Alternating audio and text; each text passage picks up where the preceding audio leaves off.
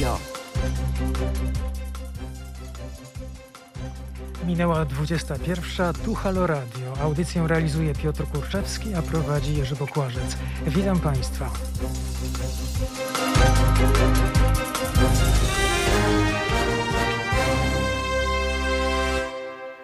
Oto moja propozycja na dzisiejszy wieczór. Chciałbym, abyśmy spróbowali udzielić Bogu lekcji moralności. Ale zanim do tego przejdziemy, mam dla Państwa informację o naszej kampanii społecznej pod hasłem Ile kosztuje nas Kościół? Kampania trwa już piąty tydzień. Od 30 listopada do 6 grudnia nasze kampanijne auto przemierza ulicę Rzeszowa. Do końca marca przyszłego roku odwiedzimy kilkanaście miast w całej Polsce, spędzając w każdym z, z nich 7 dni. Ta kampania jest możliwa wyłącznie dzięki Państwa zaangażowaniu finansowemu na stronie www.zrzutka.pl ukośnik kampania. Oto dalszy plan trasy na najbliższe tygodnie. Kraków i Wadowice od 7 do 13 grudnia. Katowice od 14 do 20 grudnia. Po przerwie świąteczno-noworocznej nasza ciężarówka zacznie nowy rok od tygodnia spędzonego w Częstochowie. 4-10 stycznia. A potem Kielce od 11 do 17 stycznia, Radom od 18 do 24 stycznia. Przypominam, że nasza zrzutka będzie trwać nieprzerwanie. Uważamy bowiem, że nasze auto z pytaniem, ile kosztuje nas kościół, musi odwiedzić nie tylko duże miasta, ale też setki mniejszych ośrodków w całej Polsce. Jeśli podzielacie Państwo nasze zdanie, to prosimy o wsparcie tej kampanii na stronie www.zrzutka.pl ukośnik kampania. A teraz przechodzimy do tematu naszej audycji, a więc, a więc Bóg i moralność. Chciałbym, abyśmy porozmawiali o Bogu judeo-chrześcijańskim i o jego moralności, a także o tym, czy religia może być fundamentem etyki, jak sprawdza się w tej roli i jak w praktyce wygląda jej oddziaływanie na polu moralności, na polu etyki. Według chrześcijańskiej teologii Bóg jest twórcą i dawcą moralności, jest też bytem nieskończenie dobrym. Ale obraz Boga w Starym i Nowym Testamencie mocno kontrastuje z teologiczną doktryną. Proponuję, abyśmy na czas trwania audycji przyjęli, że istnieje właśnie taki Bóg, jak wyobrażają go sobie chrześcijanie, i abyśmy spróbowali nauczyć tego Boga moralności.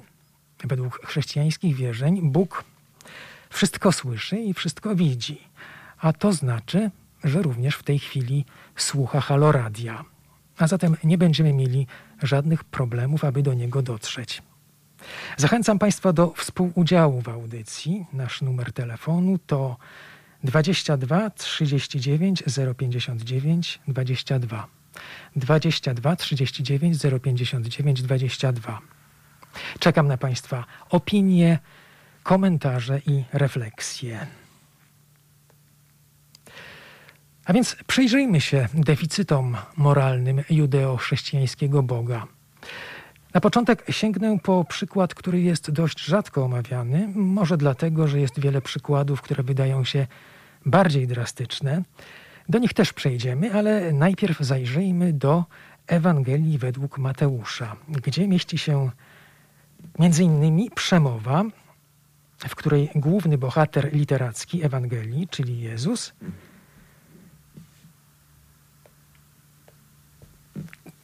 krytykuje obłudę faryzeuszy i ich religijność na pokaz. Zwraca się do nich w ten sposób. Węże, plemię żmijowe, jak wy możecie ujść potępienia w piekle? A więc y, cóż tutaj mamy? Węże, plemię żmijowe. Myślę, że dzisiaj każde dobrze wychowane dziecko, niekoniecznie chrześcijańskie, wie, że tak nie należy się zwracać do nikogo. Dzisiaj takie słowa zaliczylibyśmy raczej do repertuaru mowy nienawiści. Mamy tutaj też dehumanizację, porównanie ludzi do, do, do zwierząt, do węży, do żmij. W czym te słowa są lepsze na przykład od tęczowej zarazy? Wydaje się, że takie słowa mocno kontrastują z oficjalnym wizerunkiem Jezusa, mm, tym wizerunkiem, który jest propagowany no, głównie przez jego wiernych, głównie przez kościoły, w Polsce przez Kościół katolicki, z, z wizerunkiem istoty nieskończenie dobrej, miłosiernej, kochającej bliźnich, wszystkich bliźnich, również faryzeuszy, również obłudników i chętnie nadstawiającej drugi policzek. No, czy chętnie nadstawiającej, w każdym razie zalecającej nadstawianie drugiego policzka. Y, no więc ten kontrast, taki niemiły zgrzyt. Y, myślę, że warto, y, warto przyjrzeć się, jak próbują ten kontrast wyjaśnić sami wyznawcy Jezusa, chrześcijanie, katolicy. Na przykład ksiądz Mariusz Rosik. On właśnie odniósł się do tych epitetów użytych przez Jezusa e, wobec faryzeuszy w swoim tekście pod tytułem Czy Jezus mówił językiem nienawiści? Ksiądz Rosik pisze tak. Jezus okazywał miłość w sposób bardzo zróżnicowany. Gdy spotykał ludzi dobrej woli, ludzi, którzy chcieli żyć blisko Boga, okazywał im swoją czułość i delikatność. Gdy spotykał ludzi wahających się w zdecydowanym kroczeniu drogą Bożą, napominał ich, stawiając wymagania i wzywając do nawrócenia. Gdy natomiast stawiał, stawał do dysputy z obłudnikami i hipokrytami, nie wahał się sięgać po ostre napomnienia, właśnie takie jak węże plemię żmijowe. Na co warto zwrócić uwagę w tym wywodzie? Otóż Jezus, sięgając po te epitety i obelgi, węże, plemię żmijowe, okazywał ludziom miłość. A więc nie jest to mowa nienawiści, jakby się mogło wydawać na pozór. Jest to mowa miłości. No, być może tęczową zarazę też tak można zinterpretować i ona chyba też bywa, bywa tak rozumiana jako wyraz pewnej troski, pewnego zatroskania o stan moralności, o stan ducha, o pewne postawy moralne, które są niewłaściwe, a powinny być naprostowane. A więc można tutaj nakreślić paralelę między postawą Jezusa a postawą jego dzisiejszych wyznawców. Zresztą nie tylko dzisiejszych. Wydaje się, że tego typu naśladownictwo ciągnie się przez, przez stulecia. A więc właśnie y, Jezus okazywał miłość, nazywając, nazywając, używając inwektyw i obelg. Co dalej pisze ksiądz Mariusz Rosik? Inwektywa, obelga, obraza, upokarzające epitety i poniżające określenia stanowiły jeden ze środków stylistycznych antycznej polemiki oratorskiej. Ich brak w dyspucie publicznej lub dziele polemicznym pomniejszałby ich wartość. Więcej, mowa obraźliwa w starożytności stała się sztuką, wykrzyknik. A więc tak, mm, Bóg, rzekomo dawca moralności, przejmuje istniejące normy moralne, na które natknął się w świecie antycznym. Tak to widzi, tak to widzi ksiądz Rosik i tak, ksiądz Rosik i tak to wyjaśnia. I te normy um, usprawiedliwiają mowę obelżywą, upokarzającą drugiego człowieka. A to znaczy, że Jezus nie zmienia tego obyczaju na lepsze, ale mu ulega, co, jak się wydaje, księdza Rosika usprawiedliwiającego Jezusa w żaden sposób nie razi. No, no ale cóż, no, nadal pozostajemy tutaj, nadal tutaj pozostaje wielki znak zapytania, bo Bóg według chrześcijan jest dawcą moralności, twórcą norm moralnych i osobą, która wskazuje właściwe postępowanie. Natomiast tutaj no, tego nie czyni. Wtapia się w obowiązujący krajobraz moralny. E, postępuje tak jak inni. Naśladuje innych, przejmuje pewne normy. Nie jest wzorcem. Y, no więc, y, no więc właśnie, jest to pewien, y, pewien dylemat, który wywód, cytowany przeze mnie wywód duchownego nie rozstrzyga. Jeśli mają Państwo jakieś pomysły, być może słuchają mnie chrześcijanie, katolicy, to bardzo proszę dać znać. Proszę o telefony, proszę o komentarze, jak to Państwo rozumieją i jak Państwo ten problem by rozwiązali. Nasz numer, nasz numer 22 39 059 22 22 39 059 22. Rozmawiamy o Bogu, o Jego moralności, o moralności chrześcijańskiej, o tym, jak ta moralność funkcjonuje w praktyce i jakie są relacje między moralnością zapisaną w księgach kanonicznych chrześcijaństwa w Nowym Testamencie i w Starym Testamencie, bo przypomnijmy, że Stary Testament również należy do tego kanonu. Jakie są relacje między tą moralnością a moralnością praktyczną? Czas na muzykę. Czas na muzykę.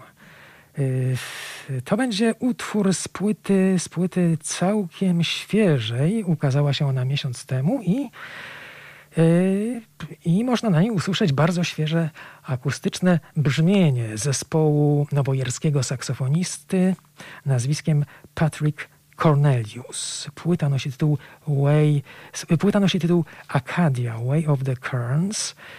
E, co on znaczy, ten tytuł? Może warto parę słów na ten temat powiedzieć. Akadia jest to park narodowy w stanie Maine, w samym północno-wschodnim krańcu Stanów Zjednoczonych. Natomiast cairns to są takie kopczyki kamienne, kopczyki układane z kamieni w różnych kulturach, w różnych miejscach na świecie i o rozmaitym przeznaczeniu i można je również znaleźć w Parku Narodowym Acadia w stanie Maine i na płycie, na, na okładce płyty Patryka Corneliusa jest właśnie uwidoczniony taki kopczyk kamienny. A więc może drogą tych skojarzeń będą mogli Państwo pójść, słuchając utworu z tej płyty. Utwór nosi tytuł Way of the Kerns, a wykonają go Patrick Cornelius na saksofonie, któremu towarzyszą estoński pianista Christian Randalu, kontrabasista Michael Jenisz i perkusista z Luksemburga Paul Wildgen, a więc Patrick Cornelius z zespołem, ale przedtem kilka naszych materiałów informacyjnych.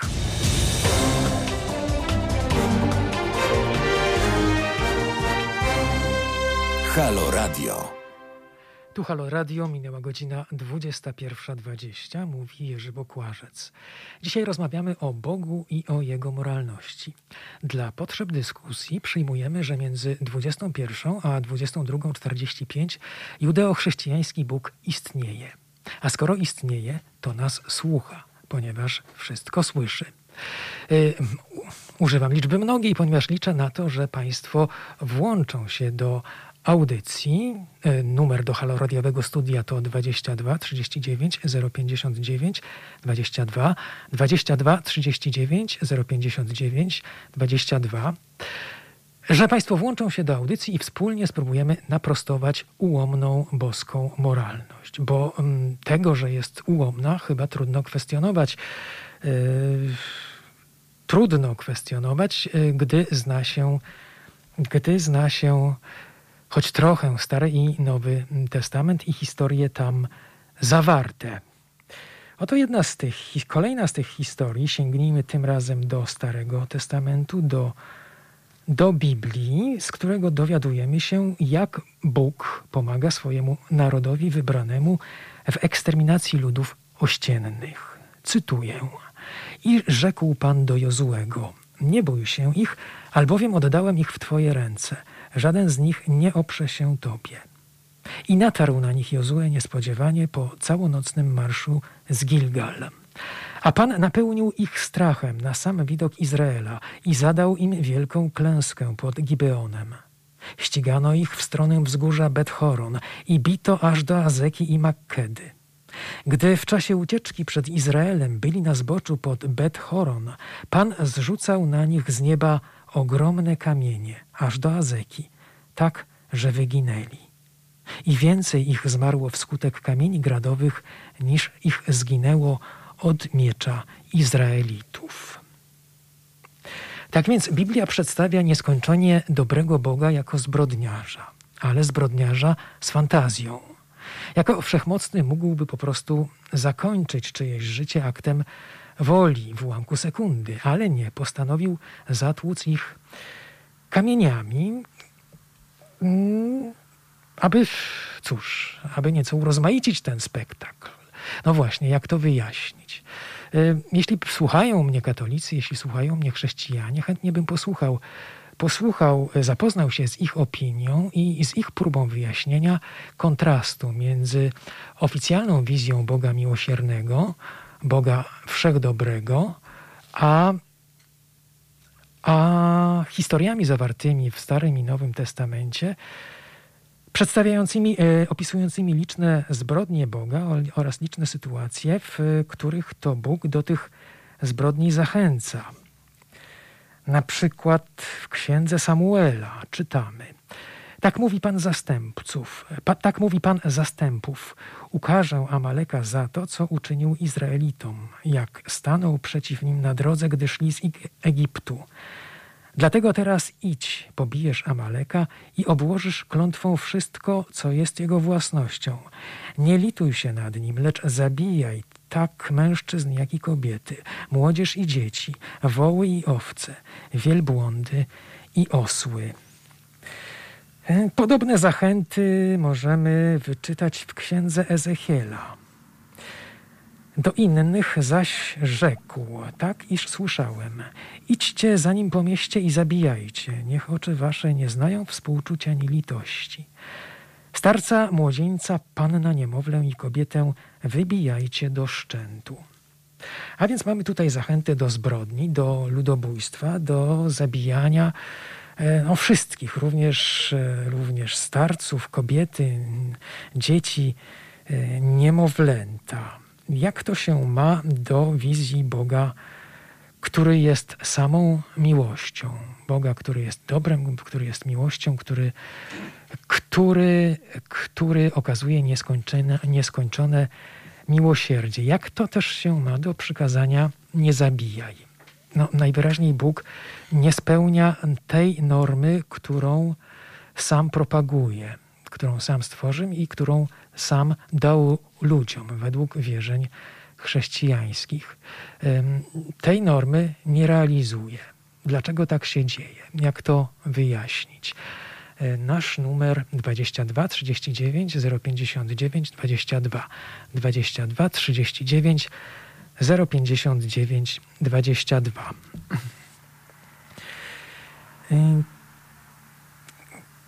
Autor e, Steve Wells w swojej książce Drunk with Blood, czyli pijany krwią, podaje pewne liczby, mianowicie policzył, ilu ludzi zabił Bóg w Biblii i oto wynik jego rachunków. 2 miliony 821 364 osoby. No, bardzo precyzyjne rachunki. E, I to jest, to są dane na podstawie liczb podanych w Biblii.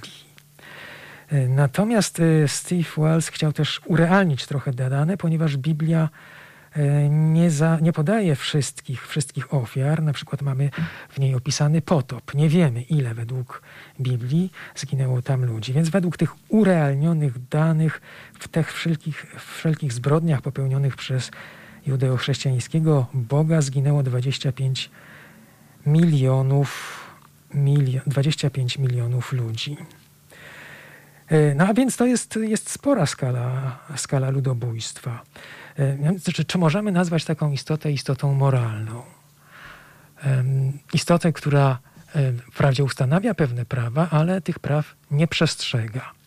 E, tych praw nie przestrzega i najwyraźniej to nie razi wyznawców, e, wyznawców tej istoty, wyznawców tego Boga, nie razi to chrześcijan, nie razi to katolików. Jakoś to sobie potrafią racjonalizować. Wspomniałem o potopie. Jest on opisany w Księdze Rodzaju. Czytamy w niej. Przyszedł taki czas w historii człowieka, kiedy Pan Bóg widział, że wielka jest niegodziwość ludzi na ziemi i że usposobienie ich jest wciąż złe. A wówczas żałował, że stworzył ludzi na ziemi i zasmucił się. Tyle pisze, tyle czytamy, tyle mówi Księga Rodzaju i cóż, Bóg się zasmucił i postanowił wymordować cały rodzaj ludzki z wyjątkiem Noego z rodziną, zsyłając potop na ziemię. Czytamy dalej. I tak Bóg wygubił doszczętnie wszystko, co istniało na ziemi, od człowieka do bydła, zwierząt pełzających i ptactwa powietrznego. Wszystko zostało doszczętnie wytępione z ziemi. Pozostał tylko Noe i to, co z nim było na arce. E, zwrócę uwagę na język e, czytamy, że Bóg wygubił. Nie zamordował, wymordował, ale wygubił. To jakoś inaczej brzmi trochę łagodniej. To trochę łagodzi wymowę, wymowę tego opisu. Jak to tłumaczą chrześcijanie? Jak to tłumaczą katolicy? Yy, no właśnie, czytam, zaglądam tutaj do komentarzy internetowych, czytam to, co Państwo piszą i pani Anna pisze tak. Starotestamentowy Bóg to raczej z gatunku odwetowego, a w dodatku z odpowiedzialnością zbiorową. To jest yy, właśnie jeden yy, z tych częstszych zabiegów, które ja przynajmniej widzę u osób wyznających religię, u osób wyznających chrześcijaństwo, takich obronnych zabiegów psychologicznych, jakoś to trzeba pogodzić. Jakoś trzeba pogodzić tę ideę Boga, który jest miłością, z obrazem Boga, który jest zbrodniarzem, z obrazem zawartym na kartach Biblii. No więc następuje tutaj pewne oddzielenie Boga nowotestamentowego od Boga starotestamentowego. Tak jakby w odczuciu wyznawców jest to jakiś inny Bóg, właśnie starotestamentowy Bóg, nie nowotestamentowy, z gatunku odwetowego. To rozdzielenie pomaga, pomaga jakoś oswoić się, zrozumieć, zaakceptować ten e, drastyczny kontrast między zbrodniczością Boga a jego oficjalną wizją jako Boga miłosiernego. Mamy telefon, słuchamy. Dzień dobry, mówi Magda. Ja chciałam zapytać o taką sprawę, bo Pan opowiada cały czas jakby e, o Starym Testamencie. Nie Natomiast, tylko, nie e, no, tylko, zacząłem od nowego. Okej, okay, tak, tak, ale teraz Pan zaczął, ja się wsłuchiwałam tu z mężem i tak się zastanawiamy, no bo tak naprawdę wiara katolicka, bo Pan też mówi słowo katolicy, opiera się na Nowym Testamencie i na zbawieniu, którym e, przyniósł Chrystus. Przepraszam, czy Pani jest katoliczką? Tak, jestem katolikiem. Mhm. Nie praktykującym obecnie, nie chodzącym do kościoła, ale katolikiem. Mhm. I mam tak. pytanie, e, bo mówi Pan e, właśnie dużo o Starym Testamencie. Natomiast no, z tego, z naszej wiedzy, no to jednak Stary Testament jest to bardziej wiara Izraela, Izraelczyków, niż katolików. Czyli I, ten Bóg w Nowym e, Testamencie to nie jest, w Starym Testamencie to nie jest ten Bóg, w którego pani wierzy. Znaczy jest ten sam Bóg, w, którym wie, w, którego ja wierzę. To jak pani e, tłumaczy jego zbrodniczość? No jakby chodzi mi o to, że ta nasza wiara, czyli katolicka, którą pan jakby mówi jako katolicka wiara, tak, opiera się na dopiero tych że tak, na, tak naprawdę jak przyszedł Jezus Chrystus, tak, no ja to tak rozumiem, to w tym momencie e, przyszło to zbawienie, no i już Bóg jako Bóg nie krzywdził ludzi tak, jak teraz tam Pan opowiadał, ile wyliczono, tam 20 milionów ludzi zginęło wcześniej. Jakby Pan mógł się do tego odnieść jakby e, skąd pomysł, że, że zaczynamy od Starego Testamentu, skoro jest to wiara tak naprawdę Żydo, Żydów, czyli wiara Izraelczyków, a nie e, skupiamy się na Nowym Testamencie, mówiąc o katolikach w rozumieniu ko Kościoła rzymskokatolickiego. E, no więc ja zacząłem od Nowego Testamentu. To był pierwszy wątek w, w tak, tak, audycji. tak, ale... Mhm. Natomiast jeżeli chodzi o Stary Testament, to on jest również częścią wiary katolickiej i Kościół to e, podkreśla. W katechizmie Kościoła katolickiego czytamy, cytuję, Stary Testament jest nieodłączną częścią Pisma Świętego. Jego księgi są natchnione przez Boga i zachowują trwałą wartość, ponieważ Stare Przymierze nigdy nie zostało odwołane. I dalej. Chrześcijanie czczą Stary Testament jako prawdziwe Słowo Boże. Kościół zawsze z mocą przeciwstawiał się idei odrzucenia Starego Testamentu pod pretekstem, że Nowy Testament doprowadził do jego przedawnienia.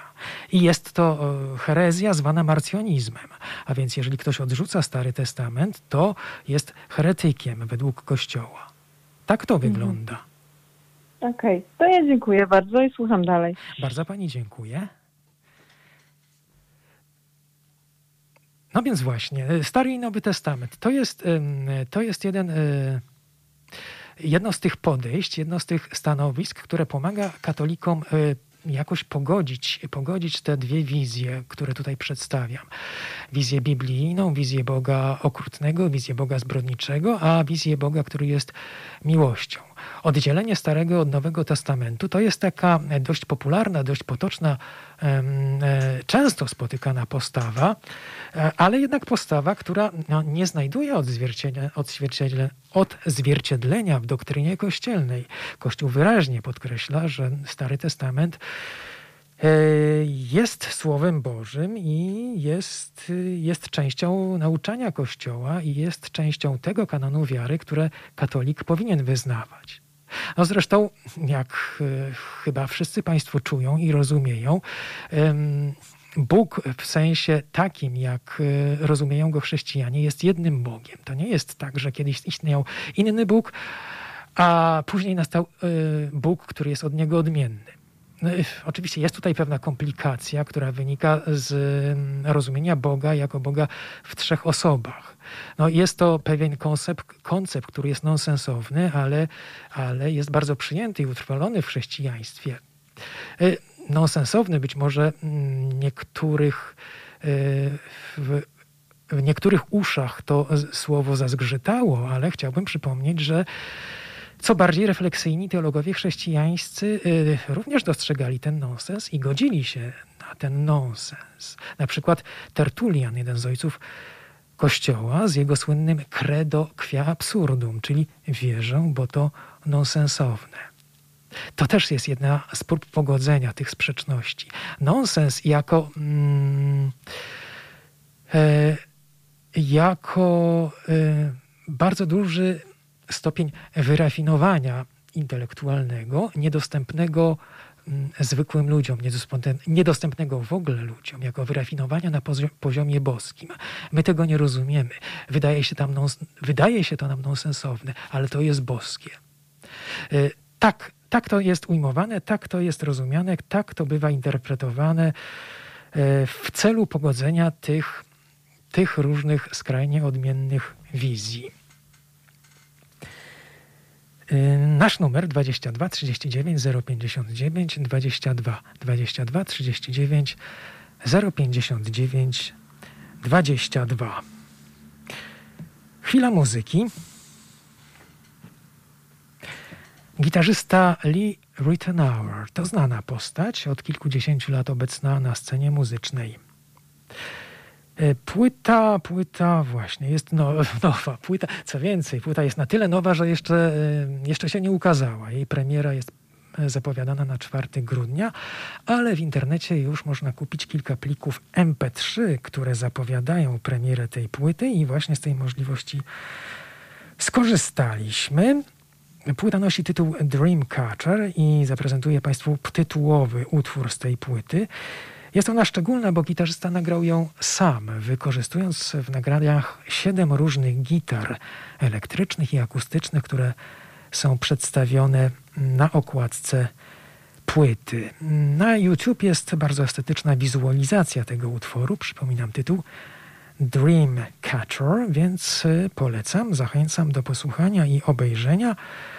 A za chwilę usłyszymy ten utwór w wersji akustycznej. Jest to, jest to ballada, ballada właśnie wykonywana na gitarach akustycznych. A więc e, Lee Ritenour solo, a przedtem kilka naszych materiałów informacyjnych.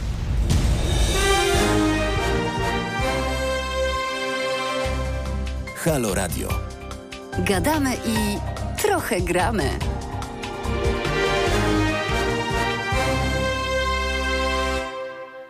Tu Halo Radio, minęła 21.43, mówi Jerzy Bokłażec. Dzisiaj rozmawiamy o Bogu i o Jego moralności. O mm, religii jako podstawie moralności, jako fundamencie moralności, o, i o skutkach religii, o relacjach między tym, co zapisane, tym, co czytamy w księgach kanonicznych chrześcijaństwa, w Nowym i Starym Testamencie, a tym, co realizowane, a tym, co praktykowane.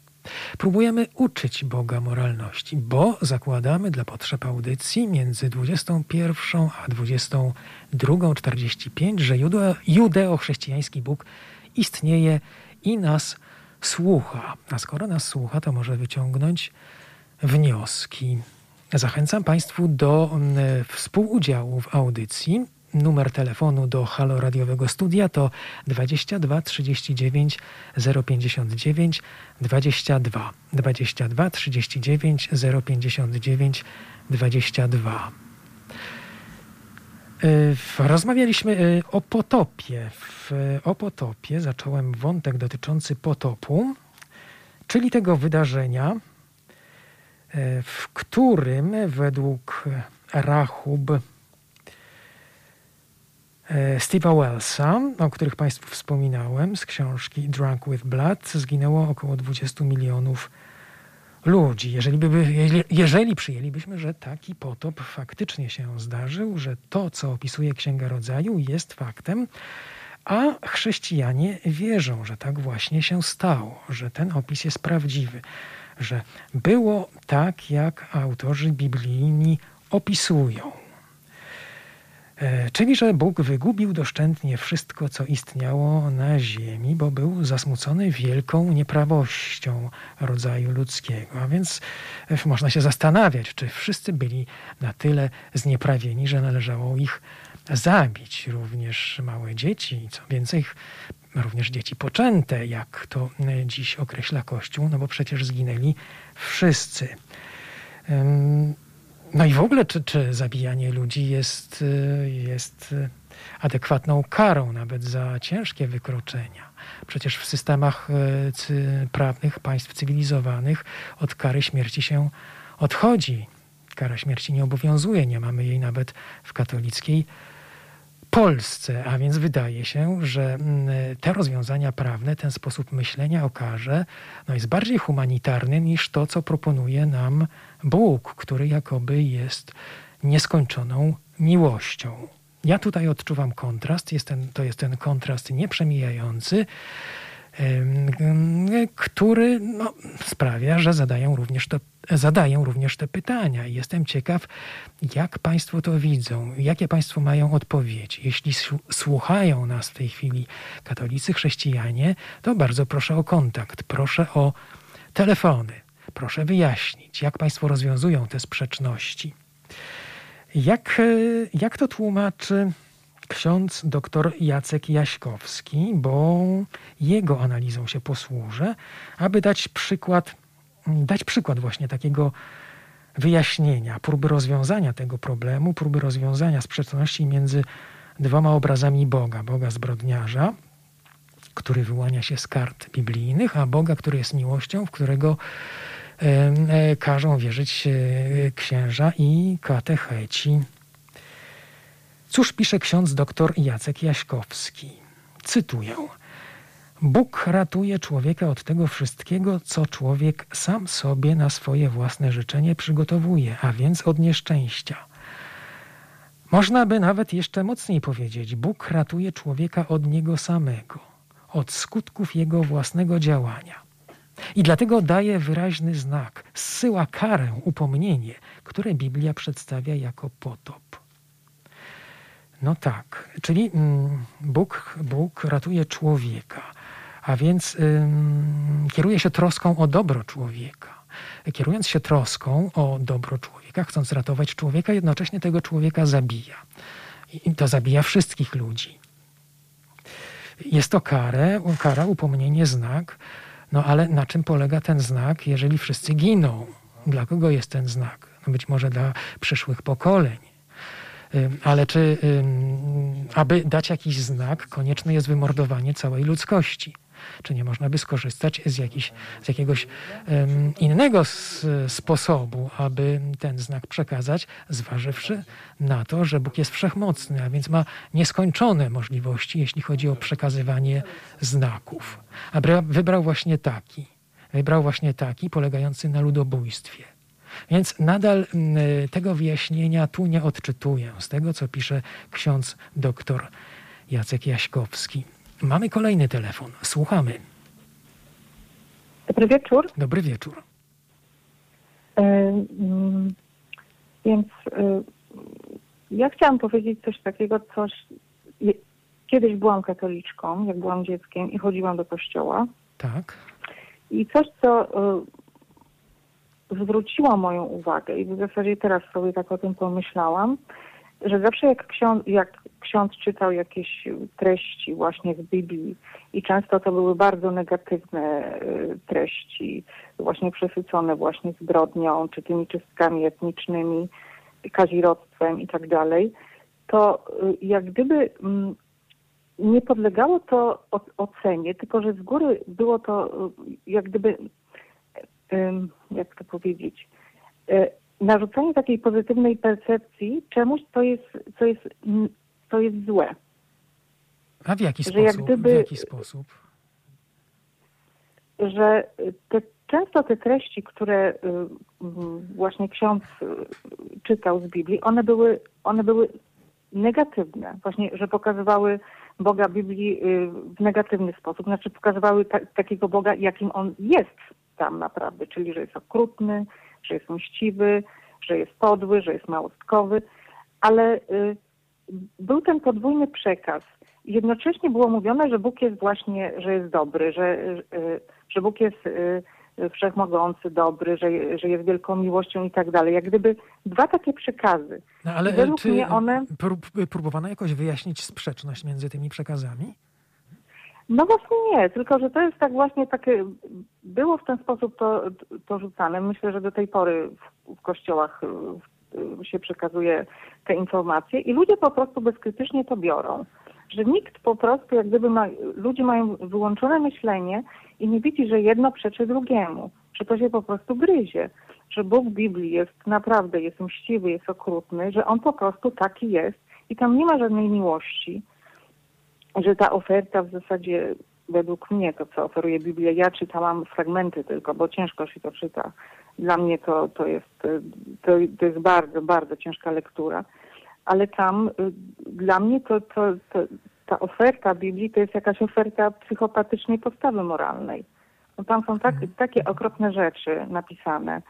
Y, y, ja się zastanawiam, że znaczy ciężko mi zrozumieć, że katolicy mm, jak gdyby bezkrytycznie to przyjmują, że wyłączyli myślenie, jak taką książkę, coś takiego można y, traktować jako wyznacznik jakichś postaw moralnych. Dla mnie jest to po prostu okropne. Ale kiedyś pani była katoliczką, tak? Kiedyś pani była katoliczką.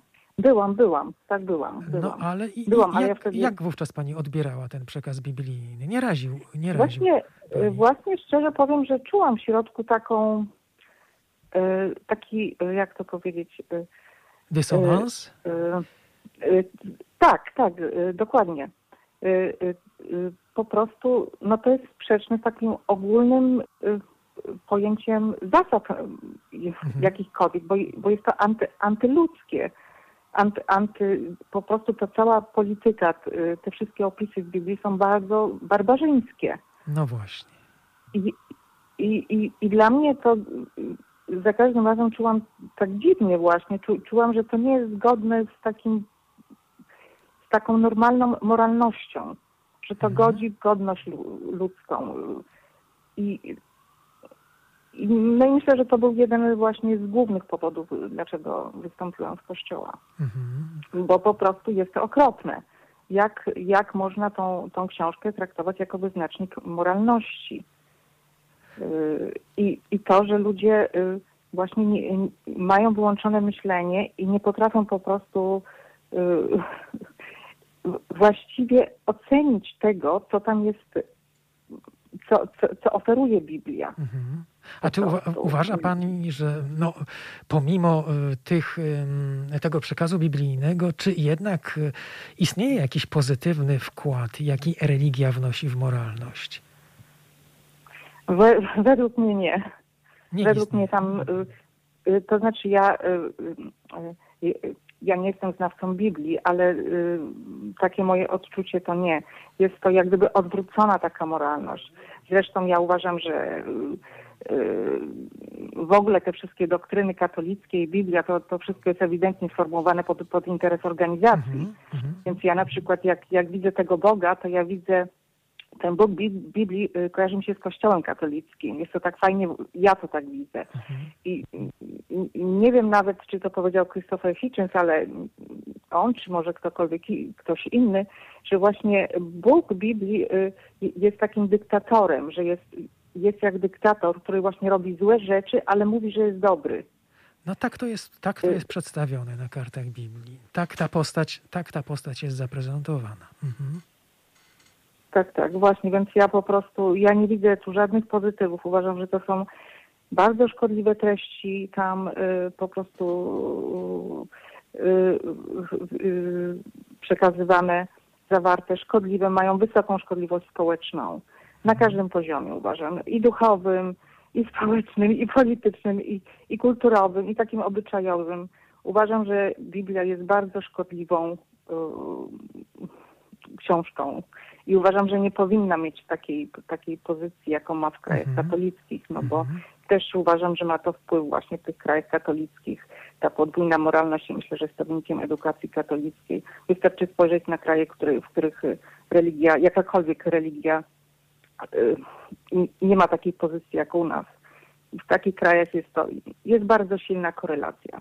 Kraj wyznaniowy i negatywny wpływ religii, edukacji katolickiej i, i, i tych wszystkich właśnie tych y, pokręconych, patologicznych zasad w ogóle kompletnie podwójnej, y, y, skrzywionej moralności, odwróconej do góry nogami i, i, i, i wpajaniu ludziom, że coś jest dobre, a to jest w istocie bardzo złe i bardzo szkodliwe.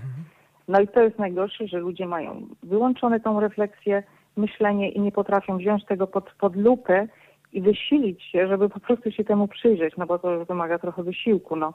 A ludzie się przyzwyczaili, że wszystko na gotowe, że wszystko łatwo, szybko i na gotowe. No i nie chcą brać odpowiedzialności za to, no bo żeby, że, że, że, żeby, żeby, żeby y, mieć jakąś postawę czy jakieś stanowisko, to trzeba jak, pomyśleć po prostu. To, to, to, to, to wymaga jakiejś troszkę odwagi, żeby skonfrontować się, tak jak w moim przypadku podejrzewam, nie tylko w moim, z moimi wartościami, które miałam tam wpajane od dzieciństwa i okazało się, że jest to jeden wielki, że ma, ma to bardzo szkodliwy Tak, wpływ rozumiem. na, Czyli radzi na sobie, pani, rodzi- radzi sobie pani bez religii i nie jest pani religia potrzebna jako... Ab, absolutnie, jako absolutnie, nie, nie, absolutnie. Żałuję, że tak późno, żałuję, że, że późno wyszłam z tego. Y, To wymagało bardzo dużej pracy, skonfrontowania się z pewnymi rzeczami i, i ja, ja miałam taki okres przez kilka lat, że non stop tylko czytałam takie materiały właśnie, jakieś materiały czy książki i publikacje. I to, była, to był bardzo ciężki okres w moim życiu, bo musiałam to skonfrontować sama ze sobą. Yy, I to było bardzo trudne, ale cieszę się, że, że, że podjęłam ten wysiłek, bo nie wyobrażam sobie, żeby być po tamtej stronie teraz. Nie, nie jestem sobie w stanie tego wyobrazić i, i uważam, że każdy powinien zrobić taki wysiłek. I, i też uważam, y, bo kiedyś zawsze myślałam, że ludzie nie są odpowiedzialni za swoją ignorancję. Uważam, że są odpowiedzialni za swoją ignorancję. I w dobie tego, co się teraz dzieje, y, y, każdy powinien wziąć odpowiedzialność za to i minimum wysiłku, żeby się przyjrzeć temu, żeby stanąć po właściwej stronie. Bo y, no ja uważam, że religia jest bardzo szkodliwa i, i, jest źródłem nienawiści, konfliktów i tak dalej. I ta moralność Biblii i Bóg Biblii rzeczywiście y, y, uważam, że jest bardzo szkodliwa i Bóg Biblii jest po prostu zły, jest Bogiem złym. No tak jest I zaprezentowany Kościół- na, kartach, na kartach Biblii, na kartach Tak, Biblii. tak, Mhm. tak. Tak, absolutnie. I, I Kościół podpiera się tą, tą, tą, tą, tą Biblią i, i, i, i ja, Bóg Biblii jest tożsamy właśnie, ja mam zawsze wrażenie z polityką Kościoła. Mhm. Ja widzę dokładnie to samo. To jest dla mnie y, No tak, wszystko y, zrobione do pod polityki kasy. Kościoła jeszcze przejdziemy, przepraszam, ale mamy y, kolejny telefon, także oddajmy głos O tak, dobrze. słuchaczowi. Dziękuję bardzo. Bardzo pani Dziękuję. dziękuję. Dobranoc. Słuchamy. E, Dobry wieczór, panie Jerzy. Dobry wieczór, witam. No, ja- ja- jakie, jakie to budujące słuchać tak wy- wyważonych i rozsądnych słów, jak tu pani Dorota przedstawiła nam, prawda? Y, No tak, to ciekawa wypowiedź. No właśnie, i to jest bardzo pozytywne. A jeszcze bardzo, pan- a jeszcze A istotną zdanie? kwestią jest fakt, że, że możemy, że, że taka swobodna rozmowa, czy, tak, czy taki swobodny wy, wy, wywód y, jest możliwy, czy, czy zaistniał tak wyraźnie od paru lat dopiero. Przecież kilka lat temu jeszcze nikt nie ośmielał się o tym, by w ten sposób tak spokojnie rozmawiać o tym bez, y, bez emocji. To, to, jest, to jest bardzo wartościowe. Ale chciałbym włączyć się w tym momencie do rozmowy, kiedy mówiliście, kiedy zasugerował pan pani Dorocie jej dysonans poznawczy w jakimś tam okresie. Pamięta pan? Tak, tak.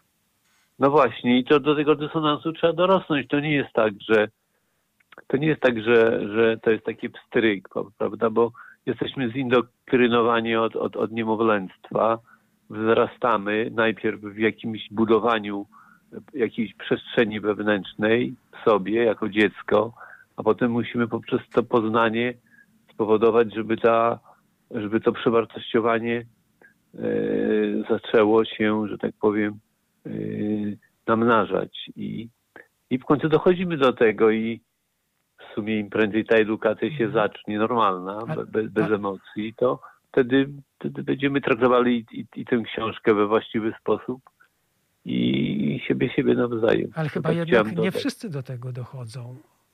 No, większość, no. większość nie dochodzi, jeśli spojrzymy na statystyki e, religijne w Polsce. Dobrze, ale, ale szanujmy się i to się wszystko zrówno wyważy samo. No, świat nie, przecież nie może iść w kierunku dogmatu.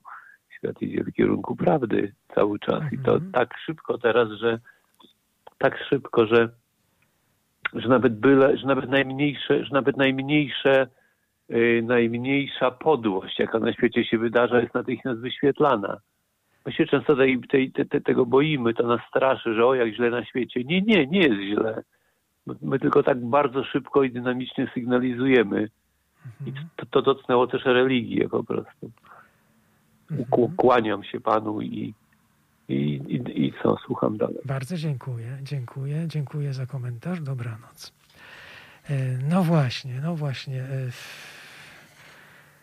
E, tutaj, tutaj, tutaj mieliśmy pewien wyraz nadziei, pewien wyraz nadziei do tego, do, do pewnych, związany mm, z pewnymi zmianami w sposobie myślenia, związanymi z dostępem do informacji, z przesyłaniem informacji, z tym, że mamy do tej informacji znacznie łatwiejszy dostęp niż jeszcze niedawno. No ja myślę, że tak, że właśnie to jest jedna z przyczyn, jedna z przyczyn, że te procesy laicyzacyjne postępują, no i być może trochę przyspieszają. I tutaj, korzystając z okazji, podzielę się z Państwem dobrą informacją z dnia dzisiejszego. Dobra informacja polega na tym, że e, zaufanie do Kościoła katolickiego maleje.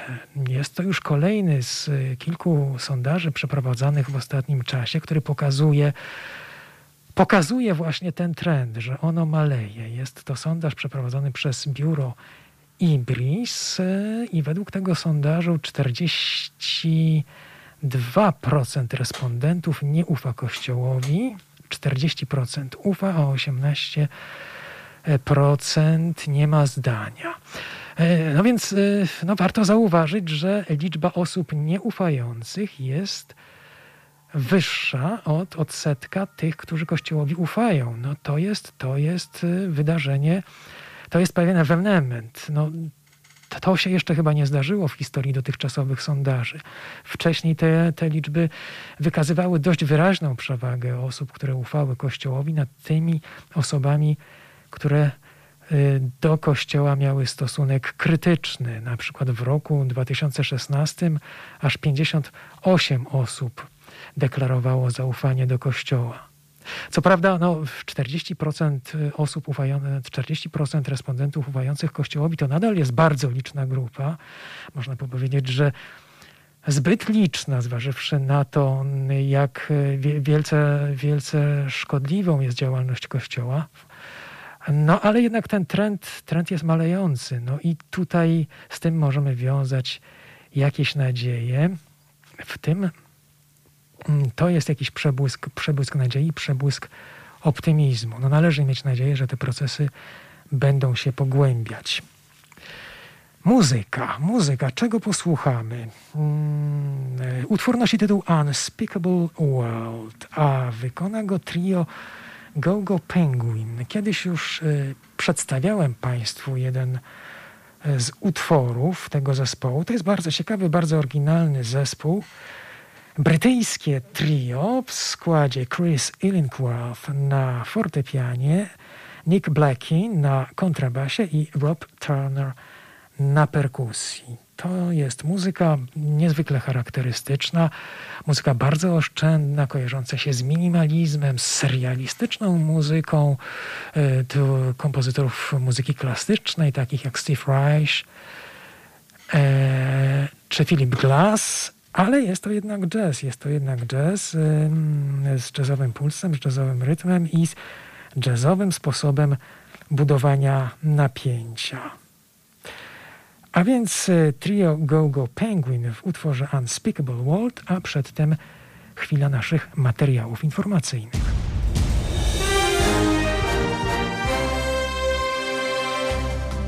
Halo Radio. Pierwsze medium obywatelskie.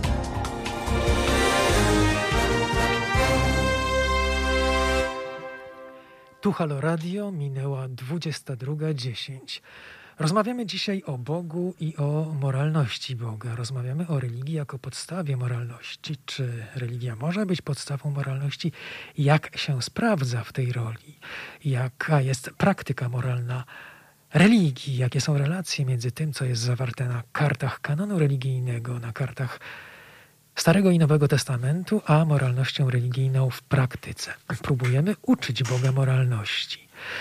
Zakładamy dla potrzeb dyskusji, że między godziną 21 a 22.45 Bóg istnieje i nasz, nas słucha. Nas, ponieważ e, Państwo również uczestniczą w tej audycji i do tego uczestnictwa Gorąco Państwa zachęcam. Zachęcam do telefonów pod numer 22 39 059 22.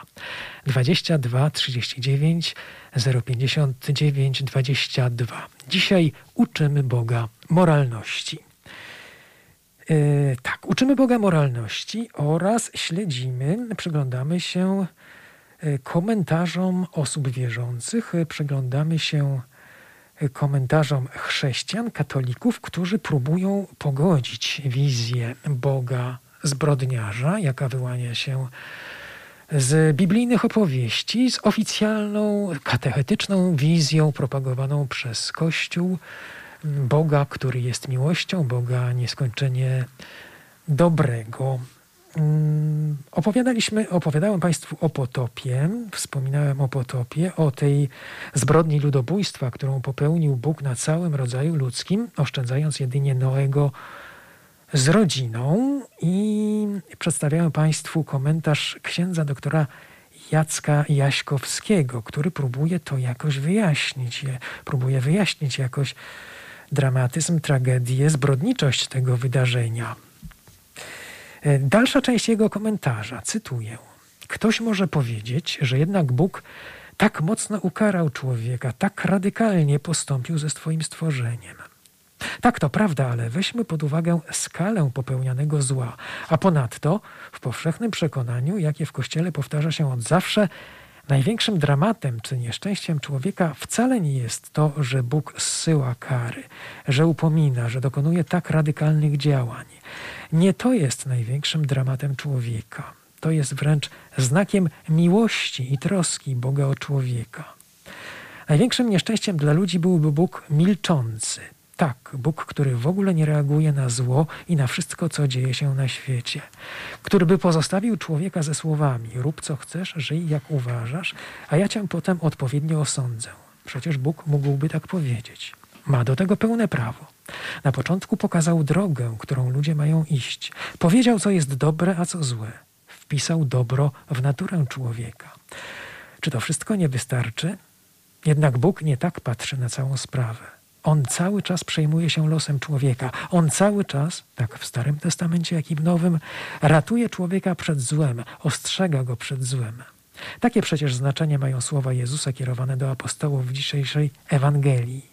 Kiedy ci gorączkowo przeżywali brak chleba, a więc martwili się o sferę przyziemną, Jezus przypomina, że ona nie jest najważniejsza, że to wszystko będzie im zapewnione, że Bóg troszczy się o to.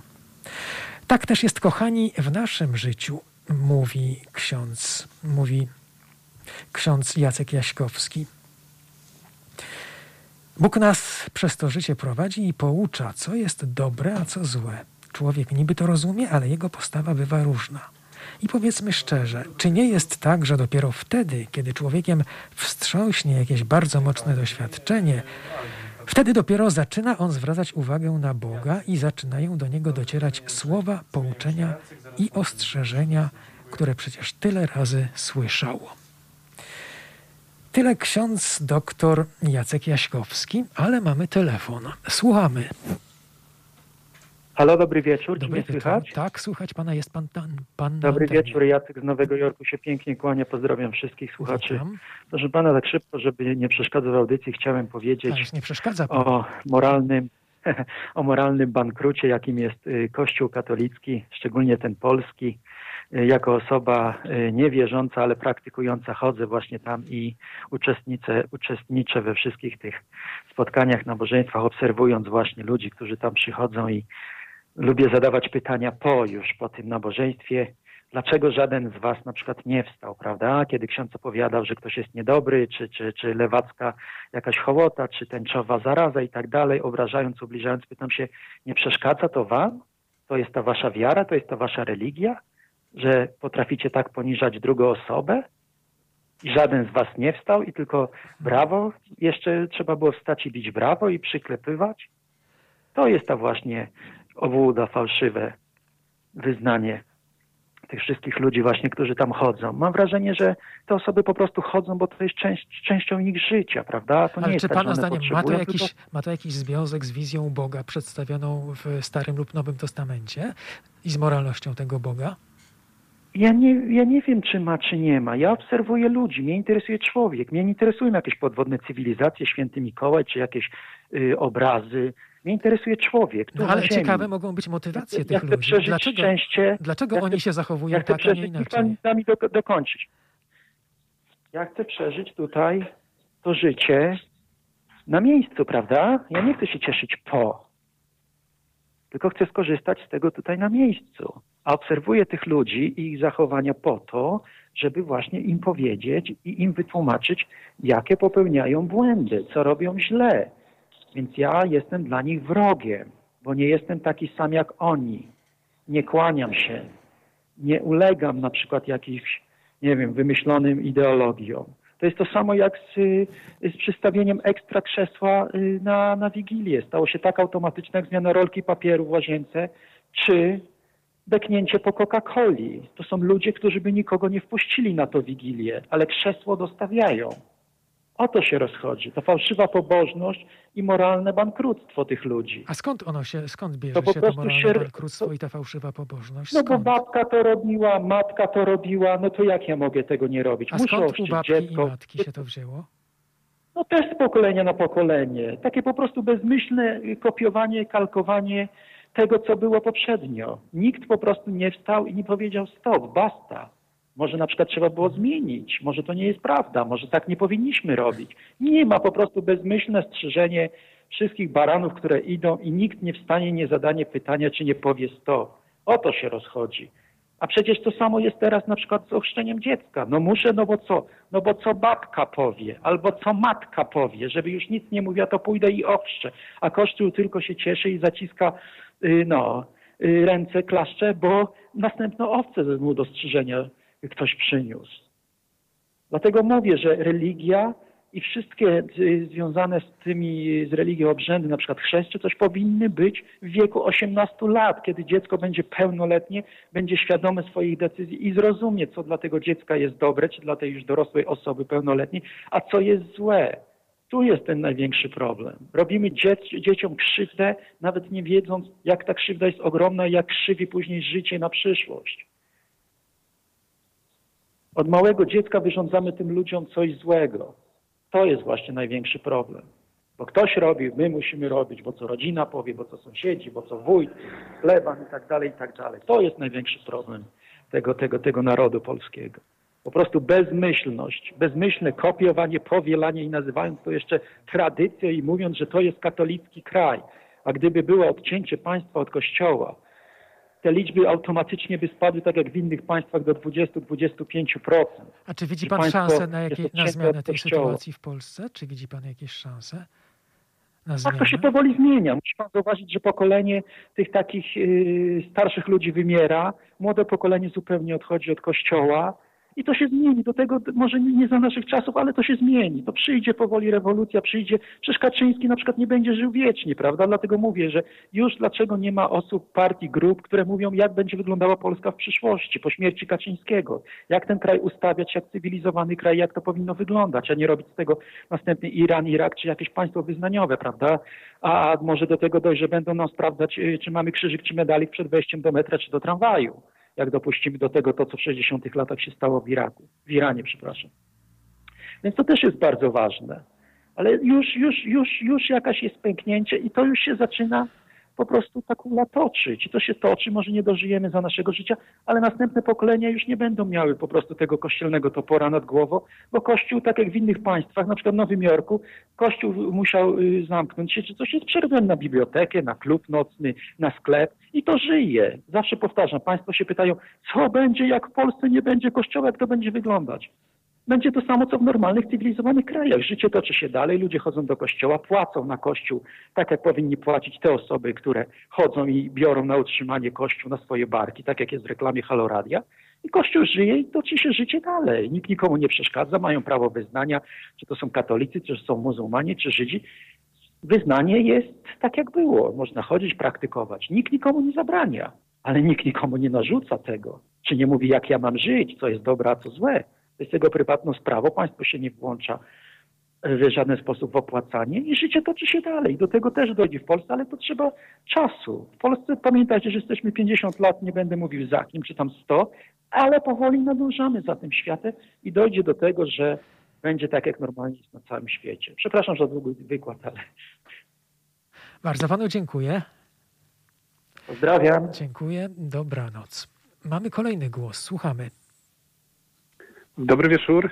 Dobry wieczór. Szymon z Lubina. Nie wiem, Witam. czy mnie słychać. Tak, słychać. Jest pan na antenie. E, tak zauważyłem, że większość e, dzwoniących może nie tyle się odnosi stricte do tematu, co przedstawia swoje swoje jakby tutaj e, punkty widzenia, e, ale, ale co do takiego ogólnego obrazu Kościoła, może nie, nie wchodzi zbytnio w szczegóły, bo ja widzę, że mm, y, ta podwójna moralność, jak to tam pan ujął na, na wstępie, y, to być może ona w dużej mierze się bierze z niewiedzy. Mówię to chociażby po sobie, ale też jak słucham słuchaczy, którzy e, owszem, wiedzę mają dużą, ale mm, myślę, że większość katolików przeciętnych y, jakoś tak specjalnie nie analizuje tego, tak jak na przykład pan, bo pan się tym zajmuje troszeczkę jakby gdzieś tam nie wiem, czy naukowo, zawodowo, czy, czy jak, ale większość ludzi, mimo że to słyszało przez e, połowę swojego życia, mówię o katolikach, to, to jednak gdzieś to przelatywało mimo uszu, tak jak, tak jak na przykład u mnie. Owszem, coś było o potopie, coś było o tych różnych wydarzeniach y, biblijnych, ale ja nie umiałbym tego chronologicznie umiejscowić, y, przyczyny, skutki, dlaczego to tak było. Czyli był pan kiedyś e, katolikiem, tak? No, tak, tak. Mhm, mhm. Tak, y, znaczy ja nie, nie dokonałem aktu apostazji, ale już się, już się jakby sam nie, nie określam nim. Ja rozumiem, rozstał się pan z pewnymi poglądami. Tak, oczywiście już kilka i, i po prostu y, jakby y, ja rozumiem to na inny sposób, na taki sposób właśnie jak większość słuchaczy, która dzwoniła, która y, opowiadała tutaj to, co widzi, widzi tą zależność Kościoła od polityki, od pieniędzy i tak dalej, y, że, że to w ogóle nie, jakby nie, nie, nie tędy droga, żeby tu szukać jakiejś moralności. To, to chyba nie ten czas, żeby o tym już rozmawiać, bo to jest zbyt ewidentne i y, nawet, nawet nie, nie wchodząc w, tak, w takie szczegóły, a, a, nawet nie analizując tego tak szczegółowo, jak, jak to pan robi i bardzo dobrze, bo my się dowiadujemy tutaj, mm, przynajmniej ja, y, takich y, ciekawych rzeczy, jak to było historycznie, y, jakieś wypowiedzi księ, księży na, na ten temat, ale tak jak jest faktycznie, to jest, powiedział ten poprzedni słuchacz z Nowego Jorku, E, tak wszyscy, to, tak, tak nas, to, to jest pewna tradycja i nie, nikt się nad tym specjalnie nie zagłębia przez długi czas. Nie wiem, czy to wynika z braku, czy wynikało to w latach poprzednich, w poprzednich e, e, pokoleniach, z braku dostępu do wiedzy, bo to trzeba by było wtedy poszperać. Teraz jest internet, możemy sobie poczytać dużo rzeczy i to jest też jakby na plus. E, no a proszę sobie na nasze praprababki. One, one jak coś tam dostały informacje, tak przypuszczam, no, jakąś, to był religia jak, jako element taki, takiego też zastraszenia. Nikt tego nie weryfikował. Nikt się nie zastanawiał, nikt nie zadawał pytań aż takich głębokich. Oprócz może jakichś osób, przedstawicieli nauki. Ale co innego przeciętny człowiek. No, no się nad tym nie zastanawiał. Wszyscy tak robili, to i ja robię. Ja to mówię także po sobie. Mhm. I chociażby tutaj, no. Czyli uważa pan, że te, pytania, teraz... że te pytania, które e, tutaj na przykład e, zadajemy w audycji, one tak nie padały powszechnie w katolicyzmie, tak? Tak pan to widzi? No, ja takie pytania, z takimi pytaniami to się spotykam naprawdę Mm, bardzo, bardzo rzadko, to już, y, ale to, to, to już w wieku bardziej dorosłym, no bo tak jak większość do, nie wiem, do 18 roku życia, zdarzają się owszem wyjątki, ale e, większość osób y, nie, nie, nie, zadaje takich pytań w ogóle, się nie zastanawia, chodzi na tą religię, słucha tego księdza, chodzi do kościoła. Y, to, to jest na zasadzie odklepania. E, nikt tam specjalnie, mówię po sobie i po, po swoich obserwacjach znajomych, rodziny i, i innych osób Także to, tak to chyba wygląda. Bo gdyby, bo gdyby równolegle była, nie wiem, prowadzona jakaś właśnie dyskusja taka szersza, gdyby, gdyby taka dyskusja była dopuszczona, no to przecież wtedy te, te, refleksje mus, musiałyby siłą rzeczy się nasunąć u tych ludzi. Ktoś by zadawał trudne pytania, ale nie, mo, nie mogłaby być to jedna osoba, jakaś wy, wyjątek, tylko dużo osób, żeby zadawało takie pytania. Żeby się narodziła jakaś dyskusja, debata, wówczas myślę, że to zaufanie do Kościoła, który, który i tak spada, ale myślę, że w, bardzo małym tempie, to, to spadałoby dużo szybciej. Mhm. Rozumiem. Bardzo panu dziękuję. Bardzo dziękuję. Dziękuję. Dobranoc. Do usłyszenia. Do usłyszenia. E, kolejny głos. Słuchamy. Dobry wieczór. Dobry wieczór. Tak wracając do, stricte do tematu, to tak. ja się tak zastanawiam nad tym. To znaczy, jeśli chodzi generalnie o religię, to, to może mniej, e, mniej konkretnie, bardziej jako jakiś tam zbiór, powiedzmy, prądów filozoficznych. Ale wracając do tej moralności, to wydaje mi się tak, że po pierwsze Kościół skupił się, zwłaszcza jeśli chodzi o katolicyzm, Kościół skupił się na zewnętrznych formach kultu, natomiast duchowości, i jakiegoś głębszego rozważania e, właśnie nad, e, nad, e, nad Biblią, to raczej, to raczej nie ma. No, skupiamy się na, na tej obrzędowości, tak? A to, to po pierwsze. A po drugie, ja muszę zrobić erratę do tego, co napisałam, co pan, co pan dziękuję bardzo przeczytał. To bardziej chodziło mi o tego starotestamentowego Boga w tym rozumieniu, że w Nowym Testamencie on jakby, mimo że to jest przecież jeden Bóg, tak, tylko mhm. w trzech osobach, ale jakby y, przestaje być postacią pierwszoplanową, prawda? Więc to, to, to, to tylko z tego punktu widzenia, że jakby... Ale kto, że jakby kto przestaje jest... być y, postacią pierwszoplanową? Bóg, ten Bóg Ojciec. Aha, Bóg tak? Ojciec. No tak. Tak, tak. Mhm. tak. W, ty, to, w, tym sen, to w tym sensie tylko, mhm. tylko napisałem, że ten starotestamentowy mhm, Bóg, czyli jakby ta jedna z postaci Boga jest, jest w tym Starym Testamencie na, na pierwszym planie, natomiast w Nowym e, mhm. druga e, z postaci i, i stąd ta moja uwaga.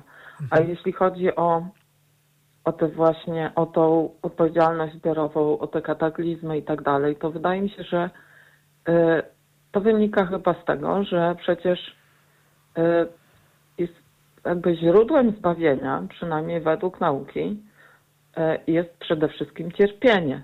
Przynajmniej według tej nauki katolickiej, nie? Przecież Pan Bóg nam zsyła krzyże i tak dalej, nie? Więc skoro cierpienie jest drogą do zbawienia, no to musi, jakby, no to determinuje w jakiś tam sposób, że on nas musi doświadczać, nie? Czyli my musimy tam jakieś nieszczęścia przeżywać i, i tak dalej i musi, i musi nas karać po to, żebyśmy e, jakby się uszlachetnili w tym cierpieniu. E, nie wiem na ile to jest e, jakby w ogóle możliwe, no ale takie są założenia. Powiedzmy, ja z założeniami religii nie dyskutuję, tylko dyskutujemy o tym, o tym, jak to wygląda od strony, od strony praktycznej. No to w tym sensie można by usprawiedliwić różne y, tam kataklizmy w Biblii w ten sposób, że no, założenie jest takie, że to cierpienie nas prowadzi do Boga, więc mamy cierpieć, żebyśmy się bliżej tego Boga znaleźli. Nie? Y, ale y, pani tutaj próbuje rekonstruować stanowisko katolickie, chrześcijańskie. Domyślam się, że to nie jest pani pogląd. Nie, nie, nie, nie, nie, tylko no, rozmawiamy powiedzmy mhm. teoretycznie. Ja mhm. już od lat nie, nie, nie, nie, jakoś nie utożsamiam się, więc. Mhm, ale z drugiej strony jeden z rozmówców tutaj, mm, e, tutaj powiedział, że e, jeden z rozmówców e, z kolei na czacie mówił na temat nauki. No to ja chciałabym przypomnieć, bo, bo, może, bo może nie wie, ale jeden z ludzi kościoła nazywa się Michał Heller. Co prawda jest naukowcem, ale jest też człowiekiem kościoła. Tak. I on uważa, i, i napisał to wprost w swoich pismach, że nie wolno mieszać religii z wiarą, a co więcej, nie wolno nauki wykorzystywać do e, jakby do, nauka nie może dostarczać argumentów do dla religii, tak? Czyli nie, nie, nie, można się nauką podpierać, żeby, żeby usprawiedliwiać cokolwiek, jakiekolwiek prawdy religijne, mhm. więc to jakby to są rzeczy rozłączne i, i, i tego bym się też e, trzymała. Także, e, a jeśli chodzi o tą moralność, to tak jak mówię, no skoro cierpienie ma nas uszlachetniać, to co prawda to jest trochę taki dualizm, bo nie zapominajmy, że przecież można sobie było kupić ten odpust, więc wystarczy mieć e, określony zasób, przynajmniej wystarczyło mieć określony zasób, żeby sobie tego odpustu e, zupełnego, sobie to załatwić tak zwaną inną drogą. Bardzo Pani dziękuję. Ja dziękuję bardzo. Dziękuję, dobranoc zdążymy jeszcze posłuchać jednego utworu. E, proponuję, proponuję utwór o podtytułem Beija Flor. Beija Flor to jest jedna z brazylijskich szkół samby. Utwór skomponował Nelson Cavaquinho. Nelson Cavaquinho, on był znany z tego, że pokazywał w swoich kompozycjach tę bardziej melancholijną stronę samby. A kto ten utwór wykona? Otóż wykona go Jim Hall z zespołem. Jim Hall, legenda gitary jazzowej o bardzo charakterystycznym, subtelnym stylu. Jego improwizacje właśnie były subtelne, ale jednocześnie, jednocześnie bardzo ciekawe melodycz, melodycznie i bardzo ekspresyjne. A więc e, Jim Hall z zespołem, a przedtem kilka naszych materiałów informacyjnych.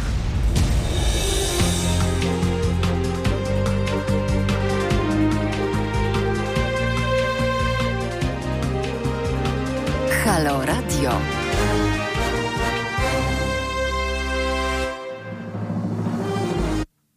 Tu Halo Radio, minęła 22.41. Moje spotkanie z Państwem zbliża się do końca, ale jeszcze, jeszcze jedną kwestię zdążymy poruszyć. Pan Piotr w internecie zadaje wiele pytań o Jezusa. Pyta, kogo skrzywdził Jezus, czy Jezus szerzył nienawiść. A już samo zadanie tego pytania jest bardzo charakterystyczne, bo przecież mm, chrześcijaństwo wierzy w jednego Boga.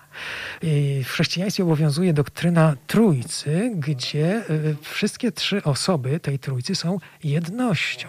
A więc Bóg jest, a więc syn jest ojcem, a ojciec jest synem. I jednocześnie obaj są duchem świętym. A więc ojciec, Bóg ojciec z kart Biblii jest jednocześnie Jezusem z Nowego Testamentu, a Jezus z Nowego Testamentu jest jednocześnie Bogiem ojcem z kart Biblii.